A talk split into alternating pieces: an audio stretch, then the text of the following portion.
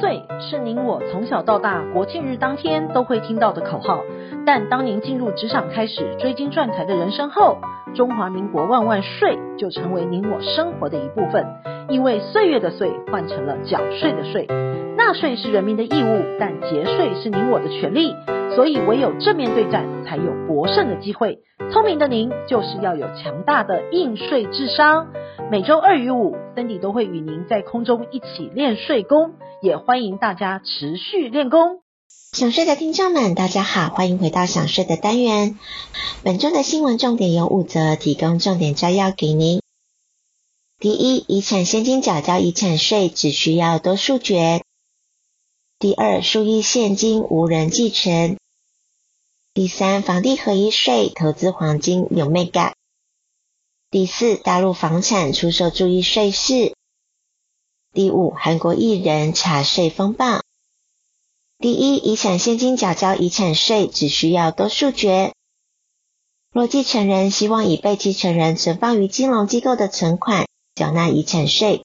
若无法取得全体继承人的同意，可以比较《遗产及赠与税法》第三十条第七项的规定。由继承人过半数及其应继份合计过半数之同意，或继承人之应继份合计逾超过三分之二同意，提出申请采用多数一决决定动用遗产，就可以向国税局提出申请。第二，数亿现金无人继承。根据统计，去年无人承认继承遗产现金缴库，共计有五十五件，金额呢有四亿五千八百三十一多万。此金额是创下统计以来的新高，其中最大两笔两亿八千八百零一元，也是有记录以来最大单笔无人继承的遗产，确定将贡献给国库。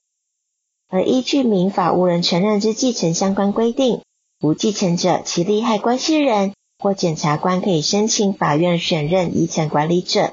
因为涉及法律、商业、地震等专业领域，多半会选任律师。地政士及会计师等人担任，而遗产管理人于清偿债务并交付遗赠物之后，如有剩余，现金的部分会缴纳国库，非现金的部分呢，会移送给财政部国有财产署处理。第三，房地合一税投资黄金有眉角。根据遗赠税法的规定，夫妻间赠与不动产虽然不课征赠与税，但要留意未来出售时仍要课征房地合一税。在取得时间点的认定，普遍是以过户日为准。但若是赠与取得的，应以夫妻间第一次相互赠与前，配偶原始取得房地之日为取得日，并依照配偶原始取得之原因，加以计算持有期间及适用的税率。若不动产是在一百零五年之后取得的，应适用房地合一税新制。为了遏止短期的炒作，持有时间的越短，适用的税率将会更高，而在取得成本认定方面，也是与一开始配偶取得房地有息息相关。若先生取得房地的方式是花钱购买的，再将房地赠与给太太，那太太后续出售房地时，就是以先生原始取得的成本作为房地合一税的取得成本。但若是先生是从第三人手中继承或者是受赠取得的，后来赠与给太太。太太出售房地时，就是以先生继承或者是受赠时的房屋评定现值以及公告土地现值，依照政府发布的消费者物价指数调整后的价值作为取得成本。而黄金是不少人的投资首选，但是要注意购买方式不同，课税方式也会有所不同。若是以黄金现货，像是金条、金饰、金块来说，属于一时的交易。依照卖价的六趴计算所得，并入个人综合所得税计算。若是以盈利为目的的经常性买卖，要办理税籍的登记。买卖黄金的所得呢，属于盈利所得，同样是并入综合所得税计算。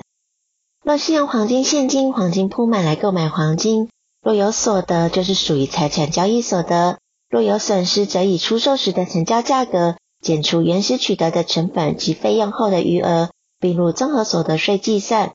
其损失可自当年度的财产交易所得中减除。若当年度无财产交易所得中可扣除，或是扣除不足者，可自以后的三个年度中扣除。若是用黄金基金，就是要先区分是境内还是境外了。依照现行的规定，证券交易所得目前停征，但若是有配息，就是属于综合所得税课税范畴。若是投资标的在境外所获配的利息，则是属于海外所得。而投资国内外的私募基金，则不论所得金额以及投资国内外登记注册基金的利得，都是并入其他海外所得。一个申报户超过一百万者，全数应并入个人基本所得额计算。第四，大陆房产出售注意税事。近期呢，有不少台商处分中国大陆不动产，但要注意，在申报所得时，可能会影响到当年度的综合所得税适用税率级距以及扣抵等等的问题。而个人在处分大陆不动产交易涉及的税目，包含了所得税、土增税。增值税以及印花税四种，而依据现行的规定，外国个人于中国大陆处分住房，目前免征印花税及土增税。若属于自用五年以上的家庭唯一生活用房，免征所得税。个人处分位于北京、上海、广州、深圳以外地区持有两年以上的住房，可免增值税。上述四个地区的住房交易，如为普通住宅，且满足当地长期持有年限的标准，也可适用增值税免税。而完税后的资金汇出境外，只要依法完税，并进行税务的备案，就可以办理境外汇款，透过银行的管道汇出资金。但台商们常忽略了台湾所得申报的义务，不论该财产是直接从大陆汇回，或是透过境外汇回台湾，均非境外所得。应以出售时的价款扣除取得成本以及必要费用后，在处分日的所属年并入个人综合所得税计算。如不能提出成本及必要费用的证明，则依交易价款的十二趴计算所得。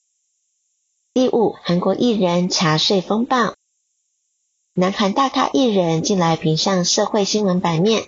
除了影帝刘亚仁滥用药物涉毒遭调查之外，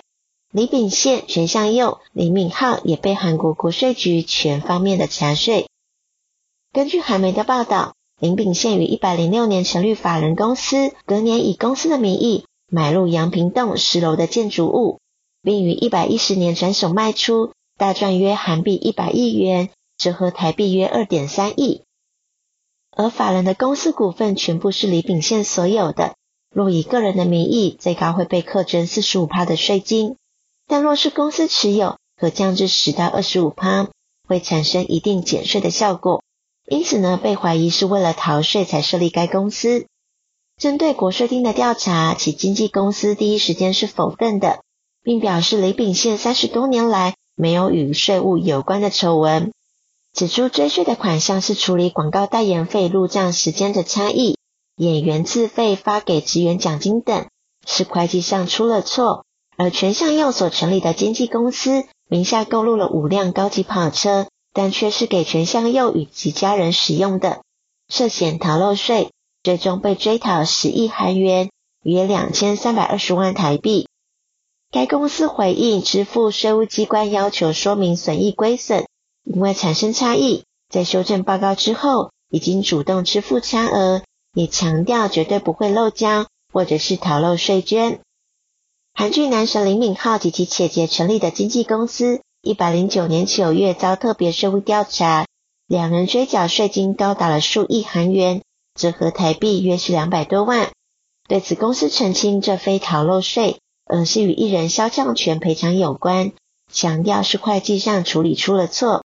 经营之神王永庆曾经说过：“您赚的一块钱不是您的钱，存下来的钱才是您的钱。因此，学会节税可以为自己的财富进行另类布局。想要知道更多节税妙方吗？听享税 Podcast 并追踪卓越的粉丝专业，让您在潜移默化之间学习税务的知识。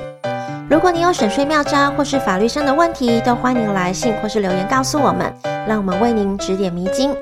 本周的重要税务新闻，谢谢您的收听，我们下周空中见。